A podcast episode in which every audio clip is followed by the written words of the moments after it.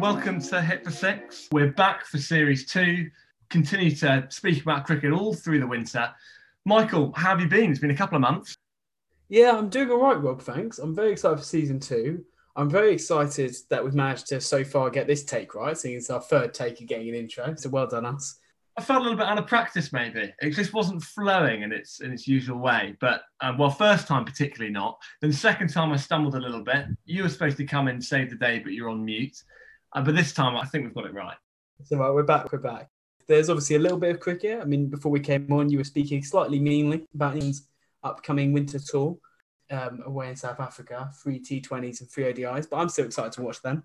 And yeah, buzzing to be back for season two. And we've got some exciting guests, don't we, Rob? We, we do. Quickly on the England South Africa games, there's nothing worse than a, a bilateral limited overs tour. No test matches, just 2020s and one day internationals. Um, I find them slightly dull and repetitive. Having said that, our last 2020 series against South Africa, which was last winter, was very exciting. So I'm sure there will be great games, and we will be looking at them um, over the next couple of weeks, probably reviewing the 2020s and looking ahead to the ODIs um, in between the middle of those those two series. But yeah, uh, exciting guests for our first couple of episodes. Who have we got today? Well, our next guest has got almost 15,000 first class runs, um, thousands of List A runs, played for England, very popular wicketkeeper, known for his chat. And uh, if anyone's not guessed it, Rob, do you want to uh, reveal reveal the character? Paul Nixon, who you of course uh, like to call Nico rather than Nico, something we discuss uh, I with. think I did this twice, and I've been pointing out it was wrong, and so I'm not going to do it anymore. It's Nico. Yeah, uh, it's very kind of him to, to come on the podcast. Uh, we briefly met him before when he came to speak at our university sort of cricket do, uh, with who he was um, good fun at. Uh, and so you, yeah, you reached out to him on Twitter, and he said, "Yeah, lads, I'd love to come on the pod." Yeah, and um, well, I think everyone will agree. He, he's absolutely lovely, and he's really good value. So I, I think everyone's going to really enjoy this one. Well, let's get stuck in then, and let's listen to when we caught up with him last week. Good afternoon, Paul. Uh, great to see you. How are you? I'm very well, thanks. Um, slightly strange times, obviously, but um, yeah, we're all safe and well. The Foxes are uh, flexi furloughed at the moment, so guys are doing bits and pieces. Uh, the coaches, the lads are uh, doing um, their own fitness work at the moment. So um, yeah, we're good. We just had a, a, club, um, a members forum on on a Zoom call as well, just a couple of days ago, which went down well, and uh, just giving everybody an update of where we are um, from finances to marketing to cricket, all the various pillars of the club. So um, yeah, we're good. We're uh, players and, and, and, the coaches are ready to get get rocking uh, and rolling in cricket um, in the next couple of weeks. So looking forward to that. Um, well, before we uh, before you came on the call, me and Michael were just discussing what what does life look like for a county cricket coach during a lockdown in November. Um, is it kind of in one sense feel like business as usual, even though it's all from home? Yeah, very much so. Um, planning all the sessions over the next few weeks and months, um, liaising with um, our cricket operations manager, um, logistical nightmares that COVID creates from making sure guys are doing all their temperature testing at home, making sure guys are sending all their information to the physio. Um, we've got an app that all the guys go on every day and uh, and type in various uh, answers to various questions. Um, and uh, and yeah, and, and looking at logistics of travel from guys coming here, from people who are based here or based from up north, who lives with who down here, who can be in one group and, and keep them, try to keep them in the same group, not in separate groups. So a lot of planning, a lot of agents speaking to us at the moment with players. Um, everybody, there's a lot of movement at the moment with guys and clubs just tightening their um, tightening their cloth accordingly, so cutting their cloth accordingly. So yeah, it's um, there's a lot going on. You know, we're planning for for for the next three four years, which is great. I mean, a lot of people have been saying that trying to organise a family Christmas with lockdown is a logistical nightmare. But I, I feel trying to arrange a, a, whole county cricket squad of X number of players. 21. Yeah. 21 plus coaches, um, physios, strength and nu- uh, nutritionalists, um, you name it, we've got them, and uh, analytical experts. So um, yeah, it's great. You know, we, we get some good work in this time uh, when we when we can and um, you know we we do a lot of profiling with our players. We've just profiled all our new players. Um, Rishi Patel, Scott Steele, and Ed Barnes. So they've, they've been, um, we've just had um, a, a, wonderful session with uh, Inner Matrix. They've gone through all their, their uh, profiling with, you know, their, their values, their subconscious thinking, um, two sort of big traits there and how they make the decisions. So it's really fascinating to know about people. Um, and and that, that saves a lot of time when we're together as a team. You know, Alex Ferguson had his class of 96, had them together for six or seven years, and you get to learn each person. And, and you know, you know how somebody's feeling by the look in their face or how they walk into the dressing room, how they sit down. So just to know, just to let each other understand each other for what they're worth and so that we all have a deeper knowledge of each other and, and themselves. So, um, you know, and that, that helps the ship goes much smoothly, uh, much more smoothly in, in, in, in good waters and in tough waters. So um, it's something that we get our foundation right, uh, and that's about people. So, so early in your coaching career, like one of your first seasons, having to do it in COVID. I mean, that's a jump straight into the deep waters, isn't it? Would you say, in a, in a way, it sort of brought the squad closer together because I had to be so strict in all the conditions and spend so much time like just in each other's company? Yeah, definitely. I mean, we had to. In the first instance, it was one-to-one training, so we would be in the outdoor nets, um, sort of, you know, in the summer, where literally it was you're with you with a player for an hour, then he left. Another guy would come in for an hour. There was a actually guys drove in, they filled their forms out, filled their forms out at home, sent it in, drove into the ground, uh, down into a designated loo, clean their hands, sanitize, go up into the gym, um, have a one-to-one with the fitness coach in the gym. Um, they then go clean all the equipment. They then go downstairs, clean their hands again, then go into the cricket, get their cricket kit on, come into the nets, do a session with the, with the coach, then leave the ground. And then that was just literally a, a, a rota system all the way around. Um, and you as a coach, you know, we were we were throwing balls from nine o'clock in the morning till six at night. So uh, hence the reason I'm still having some work on my shoulder right now. so you may um, just going back a few years, Paul. So I'm not sure if you remember. I'm sure you did quite a few events, but you actually you spoke at one of our university uh, cricket balls a few years back. You were absolutely brilliant, really, really enjoyable night. And we've actually got a photo of you, me, and Rob. Embarrassingly, there we are, much older. I remember the boys. I remember the boys. It was a beautiful Georgian building, wasn't it? Yeah, yeah. Leamington Spa. Yeah, Leamington Spa, nice neck of the woods. Yeah, very pucker. Oh, well, there we are. Um, I think I feel I'm looking quite similar. Ma- Michael, I think yeah, your hair's looking a bit shorter and probably a bit better for it as well. I'm not quite sure what's going on up there, but um, but no, it's it's great to um, have have you on, Paul. And actually, before we we were discussing again just before we came on, I've often seen it written down your nickname spelled N I C O, which I presume is Nico. But yeah. um, Michael keeps insisting on saying Nico, like you're Niko Kranjcar, the Tottenham player. And so I just wanted to clarify that it is Nico and not Nico. I answer to most things. Um, being a Cumbrian farmer's son, I've been called most things in my life. Um, but um, yeah, one or two people call me Nico, but the majority call Ian Salisbury, since I was on the Lord's ground staff with Sols many years ago and toured with him, great man. Uh, and now Sussex coach, which is wonderful news. Um, yeah, he calls me Nico, um, but uh, most people call me Nico. Well, I think Nico. I think any comparison to the great Niko Kranjcar is pretty good one as well. but, um, go so uh, the Lord's Ground Staff. Is that how you got into cricket then, Paul? Is that how you got into professional cricket?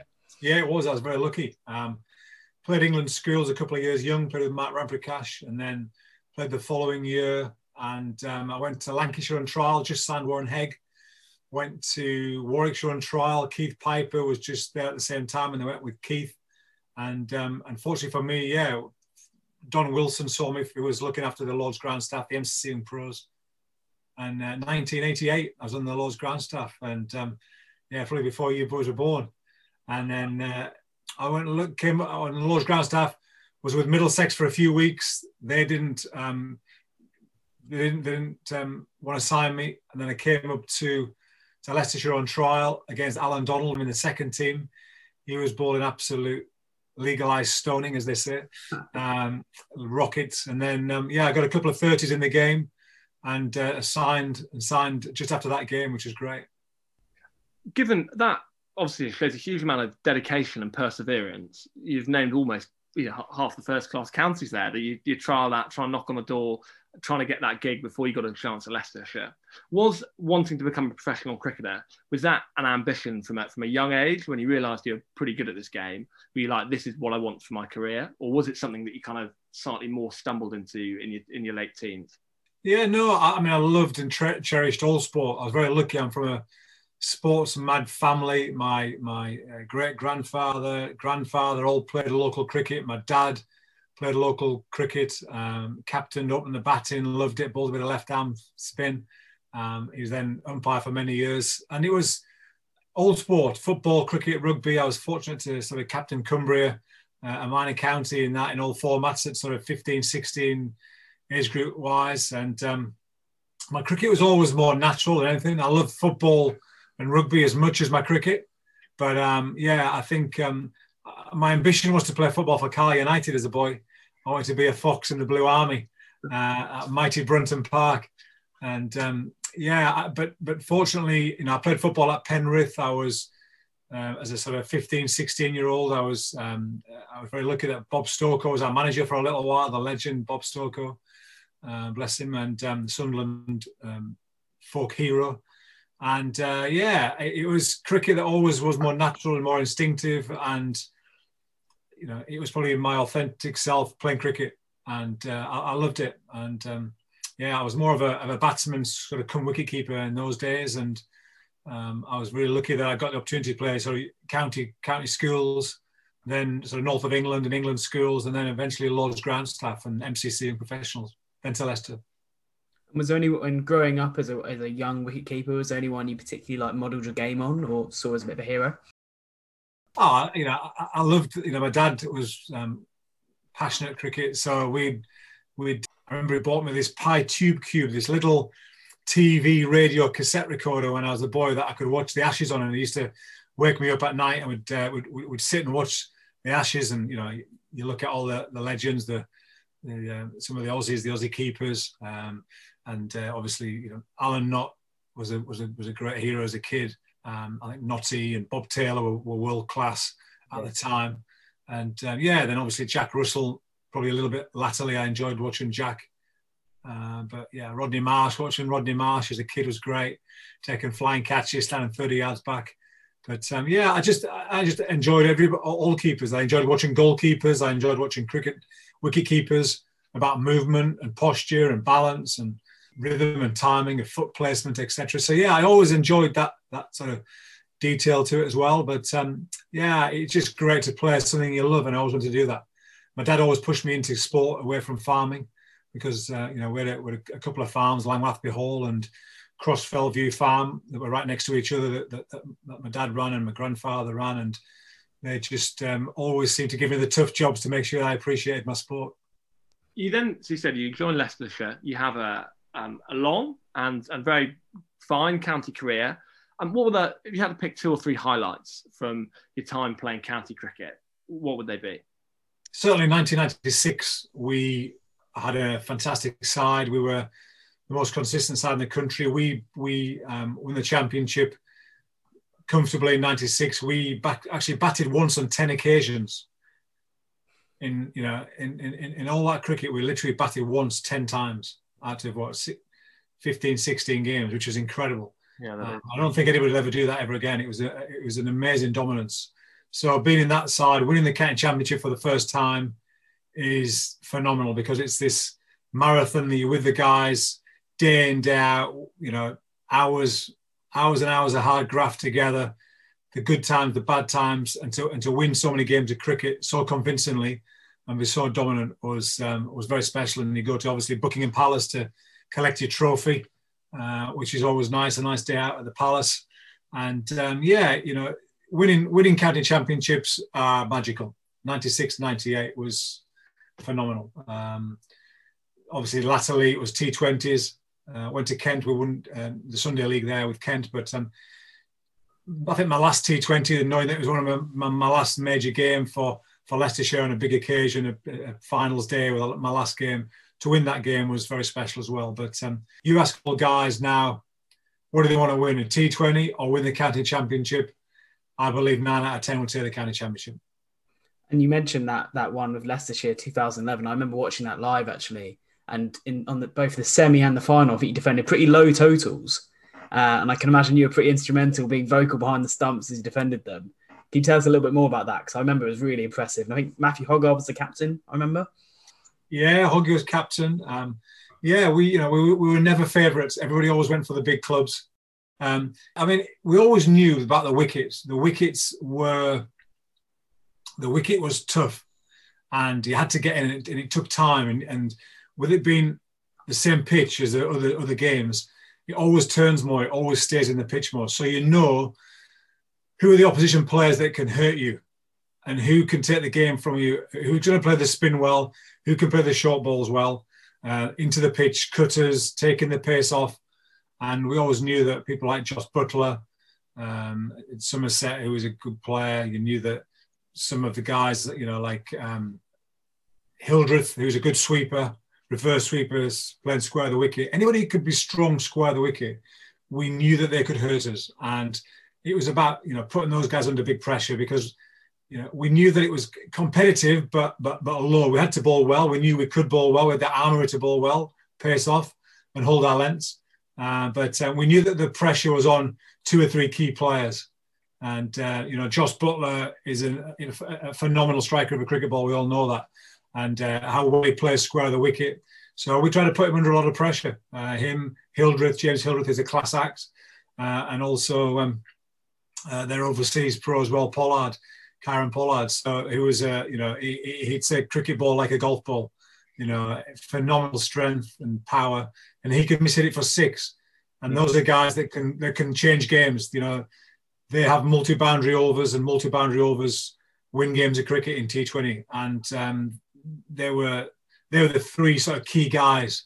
Once we got once we got sort of treads early, we knew we could do it. And I, I just put pressure on them, and that it was down to them, and make you know took them into the past about when they'd failed and took them into the future about when they go back after having failed uh, back to Taunton and their fans and their friends in the farming community.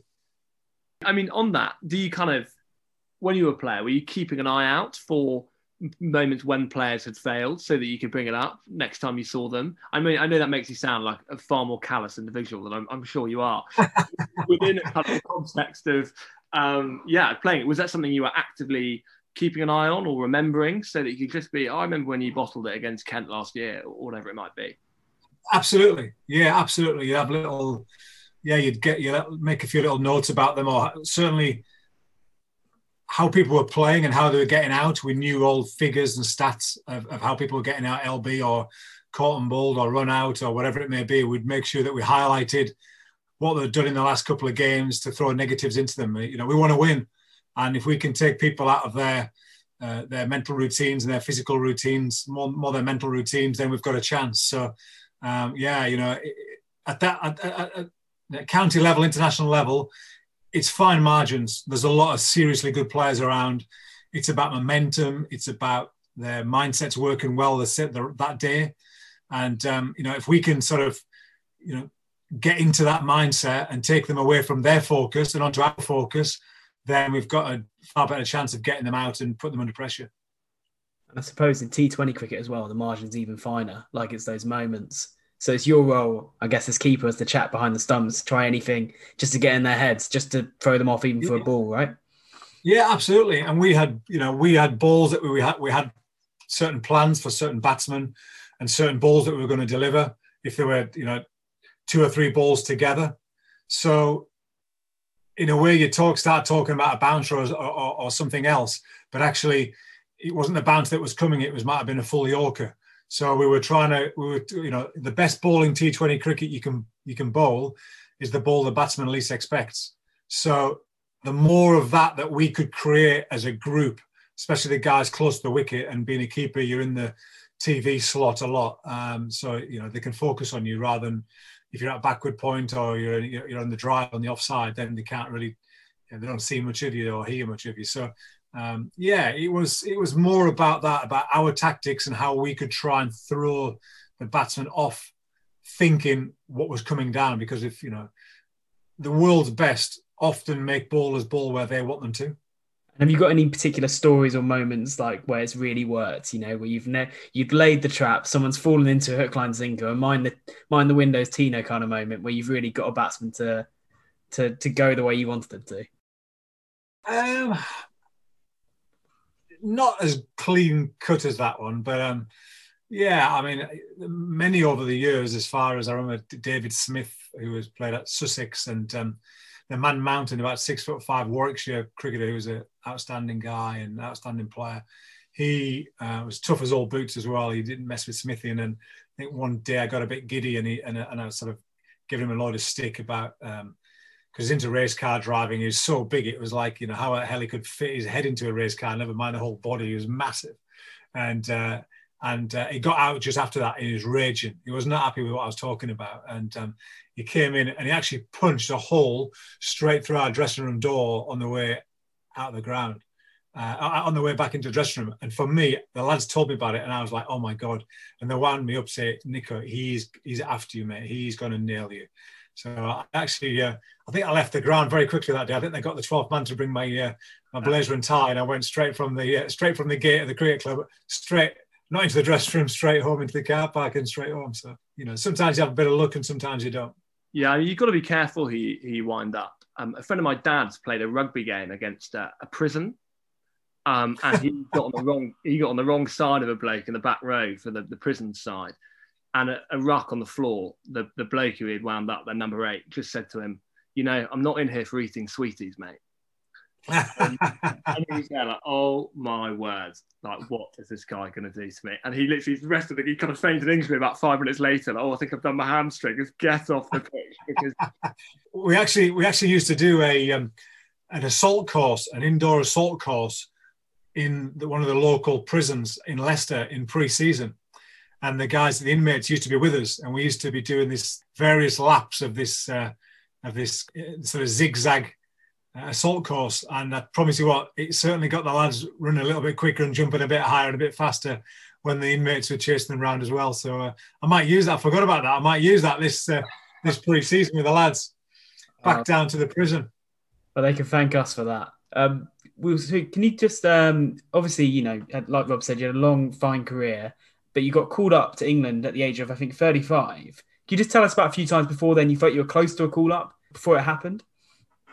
Yeah, 36. Um, yeah, I'd gone on an England A tour in uh, 90, so 1994, uh, 95, and um, had a couple of with Keith Piper actually, funnily enough, and we had a couple of test matches, three test matches. I played two. We did well against um, against India and uh, and Bangladesh, and um, thought I was going to come back and play. And um, first game back was the England A versus the champions of the previous summer, which was Warwickshire. And uh, facing Allan Donald, Mark Ramprakash, 100 at the other end, playing like God, as Ramps always did. And uh, another 100 to his 100 and plenty. And um, yeah, and, and, I thought I was going to play. And Alan Donald bounced me and, and, and uh, just bounced a bit and hit my left thumb and shattered my left thumb. And uh, that put me out for many, many weeks. And uh, and then I think Jack Russell or Stu. I think it might have been Jack Russell got in the in the England team, and I thought my time was gone. But um, uh, you know, I carried the drinks in 2000 um, to Pakistan and Sri Lanka with Alec Stewart, and the gaffer would never let me have a go. He never let me get in. Um, I, I, I, got got a few runs in a few of the games, the other games in between, but never got a go. I thought I might be able to drop my bat in the, in the dressing room on his big toe and break his big toe, just just lock a bathroom door into his fingers as he was holding it open for me. But sadly, he never did. Um, so yeah, you know, you, you're getting the, you're thinking you're close a lot, but um, not quite, not quite your name on the team sheet. So to get a call from David Graveney when I was 36 to go out to Australia after a good county summer in 2006, then um, you know it was it was a dream. So um, I was in good physical shape and, mental shape. I'd come off a good year. You know, Michael Vaughan told me to keep loose just in case. So um, yeah, brilliant. Del- delighted to eventually get the call, guys. Yeah. Obviously, you came into the England team at, at an interesting time. So the mm. that, that Ashes over that winter was a, a bit of a disaster, sort of payback for 2005. England lose 5 0.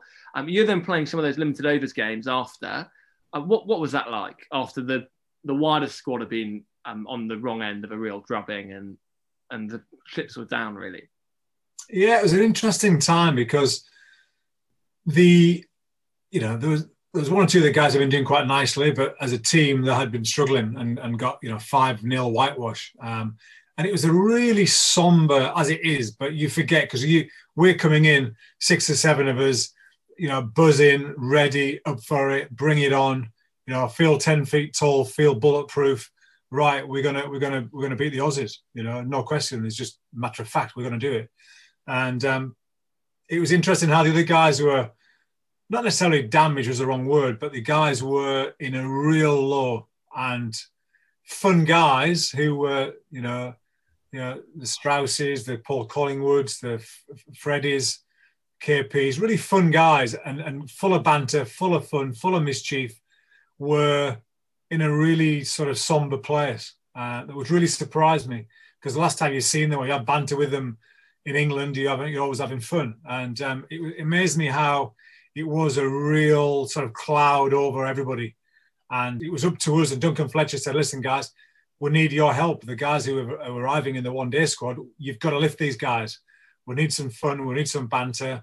Get them out. We'll train hard. We'll have a beer at the right time, and we'll make sure that we that we focus in on our sessions. And um, that's what we try to do. You know, just try to create some spirit, have a bit of fun, make it light-hearted, and be at our most natural and authentic selves again because it can be tough when you're losing and you're and consistently losing and you're in that spotlight and you can't get away from it. You're in Australia. Every time you have room service, somebody's going to say something to you. Wherever you go in a restaurant, a bar, whatever, you are in the big brother house and everybody's watching. And um, sometimes that can drag the guys down a little bit after after a while, especially when they're not doing so well. And I guess that must have really contrasted for you. You're coming, it's your first tour well, not your first tour, but you know, you you you call up, you're likely to play. You must have been buzzing, and then you know you're coming into this. The Australians must have been pretty cock a hoop as well. I'm guessing they were all over you from the moment you walked onto the pitch. Oh, absolutely. Before that, you know, um, how they were going to, you know, whitewashers in the in this in this format as well.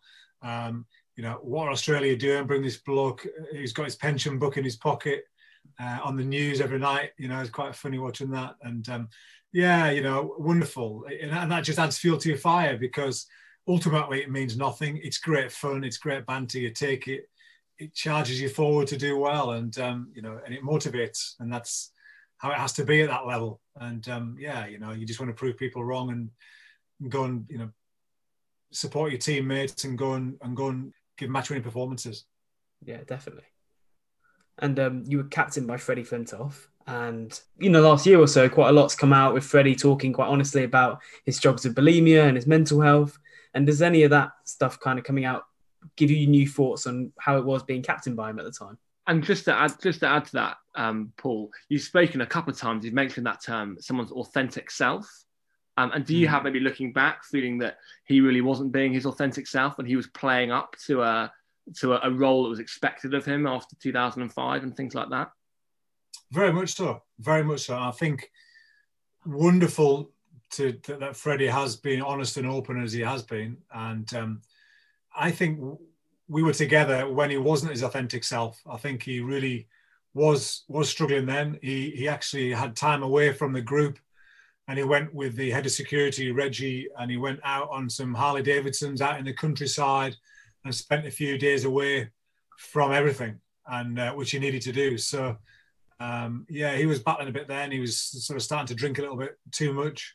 Um, his weight, I remember speaking to him one morning. We are getting up in a, in a, in a swimming pool, and um, I was very open, honest, and straight. And we talked about uh, I talked about getting fit. He had to get fit because he had so many more years to go, and he was a, a legend of England. And you know, I came in as this sort of you know passionately fit guy that, that loved his fitness, a big improvement in my game because of it and longevity in my career because of it. And I was desperate for for Freddie to go well. Um, and it was almost like he'd almost not switched off, but he just was, you know, he's up to he's up to there with everything, and he just needed some time away. So, uh, so he went to do that and had that, and, and came back better and had a, you know, bowled brilliantly and, and, hit, and hit some decent runs in that in that one day team as well. So, I'm, I'm pleased that he's he's um, you know been honest, and I think now watching him present TV and seeing him now, he is his authentic self. I think he's brilliant, and I think on Top Gear and, and the other shows, the rowing show is on. Um, I, I just see a sparkle back in his eyes, and I'm really pleased for him and his family because um, you know he, everybody loves him. Everybody loves Freddie because he's of what he's done for the country, the way he's gone about it, um, and he's and he's and he's a fun guy. Yeah. Yeah. How how did you um I, I remember so it's another one I, would love to almost you retell the anecdote because I've retold it badly I'm sure several times since I heard it but I remember you talking about going out to bat with Kevin Pietersen at the other end um and he he didn't think you were the you were the best player to ever play for England um, do you want to re- retell that for us uh, yeah, it was my debut story, really. Yeah, it's slightly exaggerated at times, but hey, makes a good story, lads, doesn't it? Um, yeah, you know, we just played Australia in the first T20 at Sydney. Um, we, we, you know, it was my debut in, in T20 cricket. I'd got a nice, you know, obviously petrified, walking out, nervous, adrenaline's buzzing. Um, tell myself I'm excited and I'm ready for it. But um, you know, you, you, are ticking, and um, luckily got off the mark with with like Paul Collingwood, and um, anyway, anyway, it was went to smack it and ended up getting 31. I think I got off about 21 balls, 20, 21 balls, and felt quite good. Not out at the end of the day, and I thought, wow, this I'm all right with this international cricket. And we go to Melbourne MCG, and that was in front of 46,000. Now, Leicestershire, we have about uh, three men and a couple of dogs uh, that sporadically come in throughout the season, which is great. Um, so um, yeah, ended up ended up. We then go to Melbourne, and um, my true authentic debut as authentic's our word of the day. And um, yeah, ended up ended up the only ground in the world which is a circular ground that you walk on and walk off from a different place. All the cricketers they'll listen, you you you walk on and walk off from the same place normally. But this is the only place I've ever played cricket that, that you don't. And uh, ended up um, you know getting up to the lift and you go up the lift to the to the third or fourth floor and you walk into the viewing gallery. KP's smashing it everywhere. Ian Bell's smashing it everywhere. All of a sudden wicket, wicket, wicket. I'm in. Get my bats, two bats, play a few shadow shots, you know, square cut, pull shot, put one bat down so it makes my bat feel light, a little, you know, the psychological thing I used to do. Walk down the steps into the um, into the into the dressing uh, from the dressing room out onto the field. KP meets me on the 30 yard circle. Are you ready, Nico? Give me the strike, mate. I'm seeing it big. I'm like, all right, Kev, I'm, I'm walking like Bruce Grobbelaar, mate. But um, you know, give me a chance. I'll do my best. I'll do my best. So I walk to the wicket, get my two, my guard of two, two taps, two taps. Have a little superstition, do everything in twos. Um, little mental routine. Hit the first ball back nice and straight. Feel good. Kev gives me a nod, saying, "Yeah, good shot, good shot." Anyway, next ball, square leg, no run. Next ball, backward point, no run. Kev's like looking at me going, give me the strike, Nick, give me the strike. Kev, I'm doing my very best, mate. I'm doing my very best. Next ball, bang, straight to mid off, no run. Kev's like looking at the dressing room going, who is this idiot I'm batting with here? He's rubbish, this bloke. Uh, all he's got to do is get one. Um, anyway, so he comes down and says, listen, Nico, just tap it. I'll face next over at the end, at the other end. No problem, Kev. Just block it. I'll face the next over. All right, Kev. Next ball, um, uh, Clark, the seamer, just nips one back, hits my thigh pad down to fine leg for one. Oh my God. I sprint for two, turn around as fast as I can. Kev's just sitting on his back, just shaking his head. Can't believe that I've got the strike. Um, next thing, change of bowling. Brett Lee comes off, bowling absolute cannonballs, which is unbelievable. And um, thankfully for me, then Mitchell Johnson's coming on. And this was when he was sort of just starting off and he wasn't that consistent. I'm thinking, happy days, I'll half volley or a square cut here for me to get off the mark.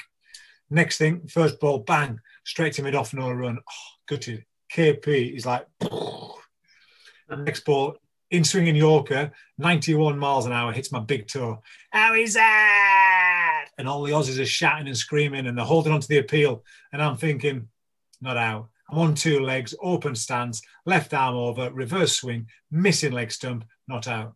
All of a sudden, umpire, Rudi, out gutted. What do you do? You look after your, you look at your, your non-striker, and he normally goes, "Oh, terrible decision, this umpire. He terrible." Kev's like, "Yeah, away you go, Nico. Yeah, out go, mate." What do I do? I walk off. The world's poshest man, Jamie Dalrymple, the next batsman, comes in, meets me in the 30 yard circle. Um, Nico, you idiot, what on earth are you doing here? I go, oh no. Just as he said that, the big screen, the 30 meter square screen, PA Nixon, LBW Johnson, zero. So I've got to turn round and I've got to walk now all the way past the Aussies and mm. all the way to Melt on the other side, which is the largest cricket ground in the world. And Leicester's the second largest. As I'm walking off, the laugh gets louder and louder every 20 yards. PA Nixon, LBW Johnson, zero. Career runs, zero. Career average, zero. Career strike rate, zero. If you only had PA Nixon walked off the right direction, zero, I'd have had the Olympic rings on my international debut. So, and gutted, lads, gutted. And we got beat as well, even worse. On the back of it, you made, you made it to a World Cup, um, which is, you know, every boy's dream growing up. How was that playing in a World Cup for England? Phenomenal. I loved it. Um, and I, and I, and I'd not really, I was really pleased to get it because, and Duncan Fletcher backed me because I hadn't really scored the runs I should have scored in Australia. I got, I got in on a couple of wickets that were good pitches that I should have scored runs on and didn't. And I tried to probably play too positively too soon. And I learned from that that actually I've got to give myself more of a chance. And I did that in the World Cup. And um, you know, I was I had a good World Cup. I was consistent, averaged high 30s, 36, 37 uh, a good striker rate, and um, got us out of trouble a few times and had some good partnerships and cleared the rope several times. And um, yeah, I, kept well. I'd always kept well. Uh, Australia's a great place to keep and an easy place to keep. And um, it was a bit tougher, obviously, in, in the West Indies, a bit skiddier. Some some pitches turn, some don't. And um, yeah, just great, you know, because we had we had on paper we had a good side. We just didn't get the runs we should have scored. We just never our top order. You want one of your top order to get you know, a couple of hundred partnerships or 80 partnership plus somebody to go and get a big score. People play around them, but we never really had that. We just were always two wickets down, you know, 30 behind, 40 behind too many times. Yeah. Um, just for the, the last sort of five ten minutes that we, have got with you, I'd love to hear from you a bit more about. Um, I remember you, you speaking previously about match fixing and the and the kind of opportunities there were for you to engage in nefarious activity as, as a player. Talk a little bit more about that and how much of a problem and challenge for cricket do you think that still is? Uh, yeah, good question. I mean, match fixing's a cancer in our game, and um, you know, obviously, it's it's um, they talk about the underground money. We have we have um, the anti-corruption officers that that come to a lot of cricket games. Um, and in fact, funnily enough, at Leicestershire, we spoke to the ECB about it um, last year. Um, at Leicestershire, because it was um, there's nobody allowed in the crowd. In the crowd, we had actually guys outside our gate that we spoke to the ECB about, um, who were probably commenting, commentating on the game, possibly for for not let's say for match fixing, but certainly telling people abroad because they were there live on the live feed, telling people abroad what was happening, um, and people could then place bets and do things from that. So, um, yeah, you know, it, it's it's a massive it's a massive cancer in our game that we've got to get rid of. Um, there's uh, you know people get spoken to uh, and offered deals consistently. I believe um, anti-corruption are, are, are, very active around the world in all in all tournaments. We have to give our any big games you played, any tournaments, you always give your mobile phones in. Any games on TV, we give our mobile phones in. Only the head coach um, and, the, and, the, and the manager um, can keep his phone. Everybody else, all the players, everybody's coaches, are, their, their phones are confiscated and given to the the, uh, the governing board. So uh, it's it's something that you know um, many people have been have been offered money. I've been offered money years ago, big money, life changing money, but you know, yeah, you've got to have in, you know, the integrity of the game is crucial, and um, I think I, am sure it's uh, it's an area that every country are trying to clamp down on, and players now, we you know, Shakib Al Hasan, who's one um, a, a, recent guy who you know he, he didn't mention an approach, and uh, you know he got banned. He got a big long ban from it, and that's the right thing we have to do now. We've got to give the police powers that they can come and get hold of your phone at any stage and have a look at conversations and just be really proactive um, because you know we want to get rid of it and it's you know there's always going to be underground in every in, in every sport and every you know, betting, gaming, wherever. But um, we've got to make sure that our players, and especially our younger players coming into the game, um, don't get corrupted in any way, shape, or form. Is this something you speak to your players at Leicestershire about quite frankly and regularly? Yeah, the PCA, the Professional Cricket Association, come in uh, with anti-corruption guys and and do a, a chat generally minimum once a year in pre-season time. Um, they chat to academies as well. So our our you know our, our our youngsters coming through are made aware of it. We try and do sort of workshops with coaches where we put them in different situations and challenge them about it and talk about it and discuss it. So yeah, we I think we, we have to as a game. It's something that's that's comes from the top from ECB and, and, and the governing body, the ICC. And that's crucial that we we do as much as we can as players, coaches, custodians of the game. Definitely, and like that added responsibility for you as a coach must come along with other a lot of other new responsibilities you never had as a player. How did you get into coaching, and do you prefer it to being a player, or is it just too different to be able to compare? Yeah, too different. I mean, it's um, as a player, it's it's all about you. You're the you're the um, you know Jeremy Snape used to say you're the managing director of your own company as you're a player, but actually as a coach, it's quite the opposite. It's about everybody else.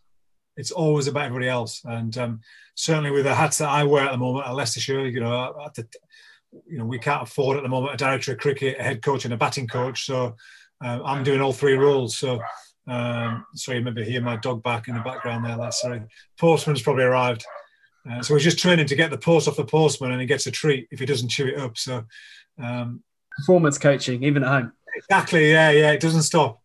And uh, yeah, so it, you know, it's all about the lads and giving them the best opportunity can, both physically, tactically, technically, mentally. Um, you know, we've sports psychologists, we've got um, analytics experts, we've got um, you know brilliant strength and nutritionists, uh, strength and conditioning coaches. Um, so it's about no stone unturned to make sure that you get you know, you know everybody's maximized and um, you give them the best opportunity. And uh, yeah we're going the right direction which is great. We, are changing the culture. As you can see a new breed of fox on, the, on behind me there look. Yeah. we're creating a new breed of fox. And um, and that's what we want you know. It's um, we want to win again. Leicester we're a very proud heritage of winning. Uh, it's been quiet for a few years. Now we've you know we've we've got a new breed of fox coming through. There's a lot of the older guys that have moved on now, and um, it's time now to to be uh, really hungry and consistent and uh, start winning again. I've um, I might Leicestershire actually my favourite county because I'm actually from Surrey, but never really liked the Surrey cricket team. Never really clicked with me, and I've always been an England fan. But Leicestershire I've always had a soft spot for. Um, I really liked the team in 2011. Hoggy's one of my favourite players. Um, always play them on our Cricket Captain computer games. So yeah, I love Leicestershire. Hope hope you guys can turn it around. Um, there's a new format, obviously, uh, last summer to the county cricket with the Bob Willis Trophy. Uh, that kind of format, were you a fan of it? Would you like to see county cricket format change from the what had been the Div One, Div Two format for a long time? No, I love it. I love the new format. I actually mentioned it in my Cricketers Who's Who a few years ago. Um, yeah, I, I, think the format's brilliant because it, it, it makes more teams more available to to go, you know, to to to to, to win or to um, be in the top bracket to go then through. So um, I love it. It makes more games more competitive, and I think this year's format, the way they've designed it, is the best it can possibly be. I really believe that. I think um, you know, playing now at ten games, and then the, the next four games, then you know you decide where you're going to be in, in, in for next year's leagues. So um, yeah, I think it's going to be class, and uh, we're looking forward to to actually playing some different teams. You know, you end up playing against the same guys day in day out, and especially with the northern group as well. We had a northern, quite a northern-based team. You end up playing the same guys four or five times a year, and actually, it, it got quite not dull because it's county cricket, but you you you know your team meetings get shorter and shorter because everybody knows each other inside out. So to go back to the Oval, go back to um, to Lords, down to Somerset, um, you know, some fantastic pitches. Um, we've gone back down to Gloucester, which is great. So um, yeah, just just you know, back to the Rose Bowl. I haven't been the Rose Bowl for many years, so um, you know, it's exciting to have to do more prep for opposition, and uh, you know, we, we're going you know, different different venues against different players, which is wonderful and very good players. So it's great. Really good for fans as well. Obviously, we didn't get to watch it this time around, but for me, following it, it was really I don't know, it was a breath of fresh air. The new format, we I really enjoyed it. And ha- when they decide a format like that, how much was it administrators dictating, this is what we're going to do, and how much was it a more collaborative discussion with the counties to find a format that people want and that suits different types of counties from smaller counties, bigger counties, richer counties, poorer counties? Mm. Well, one thing I can say is that is that there's an absolute unity in the directors of cricket and head coaches that everybody wants every county to play. Uh, we all want the best for each other, and there's been some really good, honest, open chats and debates uh, of recent last couple of years that I've been involved with with the guys uh, on calls. Martyn Moxon heads it up from Yorkshire, and um, you know a lot of the senior guys, the Alec Stewarts, the Gus Frasers. Um, you know, a lot of these guys, Paul Allott, have been around a long time now and, and, and been through many different formats and systems. So for me to be on there to see the unity that's involved and, you know, once ECB think about something and then, you know, speak to us as director of cricket and head coaches, uh, we give our views and opinions that gets then taken to chief execs and to chairman. So throughout the sort of, you know, that system, um, we generally get to the, to the, to the right answer. It sounds, it sounds like it's done the way it should be. Everyone gets a say. Um, yeah, definitely. Yeah, you feel that. You feel you feel valued, and you you know it's um it is a pretty unanimous quite often. Yeah. Good. And final question for me, Paul. Controversial one, but um, the hundred. What are your thoughts on it? Yeah, I love it. I think it's brilliant. Anything that, that brings world class players into our game. Um, some something that it reminds me a little bit of the Indian Cricket League that I played in in India many years ago before the IPL started four or five overseas coming in uh, for a block, and um, it, it's it's wonderful. It's going to bring a lot of money to our game. Every county, Leicestershire, we're going to get two or three million pounds from it. Uh, well, four or five over over a few years, which is wonderful. We're going to have money for infrastructure and doing our ground up. It's going to vibrate its way down into into club cricket and, and kids cricket. So anything that's positive for me that brings money in, that can pump bums on seats, a new audience, world class stars. Our our players, our best county players playing against world class stars, is what it's all about, and that's where you know it gets closer to international cricket, and that's what you want because if if guys can step up and play in the four in the hundred format, then England know that you know they can still keep producing England players. So yeah, and two two thoughts from me quickly on that. Firstly, when doing a bit of prep for this podcast, I had a, a little look at the, the Indian Cricket League. Um, some cracking kits. They were real sort of 90s football style kits. The team you played for, I think it was the Delhi Delhi Giants. Delhi, was, uh, Delhi. I didn't get my hands on a shirt. I tell you, that was an amazing kit. Our kit was they were enormous. They were there was like one size fits all. Really baggy. Like, looked like yeah. a goalkeeper for Borussia Mönchengladbach in the 90s. Brilliant. They were massive. You're right. We had Shane Bond, about six foot three, big, strong lad, and it was massive on him. So imagine the Indian guys who are like five foot four and about seven and a half stone dripping wet through is hilarious. Yeah, luckily there wasn't too much wind. Um, otherwise, we might have disappeared off screen. um, but the other thing on the 100, I'm, as anyone, a little bit skeptical of the format initially, although I, I got it, it's trying to be different from 2020. And um, but I, am almost with the lockdown it being delayed a year. I'm all the more excited and hopeful that it will be a shot in the arm of, yeah, of English cricket really. And certainly speaking personally, my wife has no interest in cricket, and so I'm I'm dead keen. Yeah, I'm dead keen to get get her along to. Um, we, we Michael and I both live in London, but you get them along to games at Lords, games at the Oval, uh, and that might live, short format, easy to understand. There's 100 balls, it counts down to zero. That that really might well be the kind of gateway drug to proper cricket, if, if you like. Although of course it's proper cricket in its in its own way, but, but you you know what I mean. Hundred percent, and that's what you know. My missus has been involved with cricket for for 30 years, and um, she's you know she's got no interest in four day cricket or never had interest in four day cricket. 2020, you know, loves it, loves the game loves bringing all her friends. They get the wine out, they have a look. The sixes flying around. It gets close. It gets close. We win some, we lose some.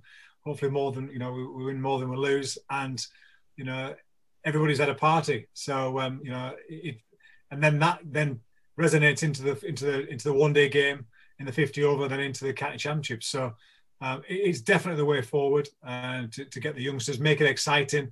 Years ago when I started, it was not getting out. Now it's about hit it for four and six and then block it.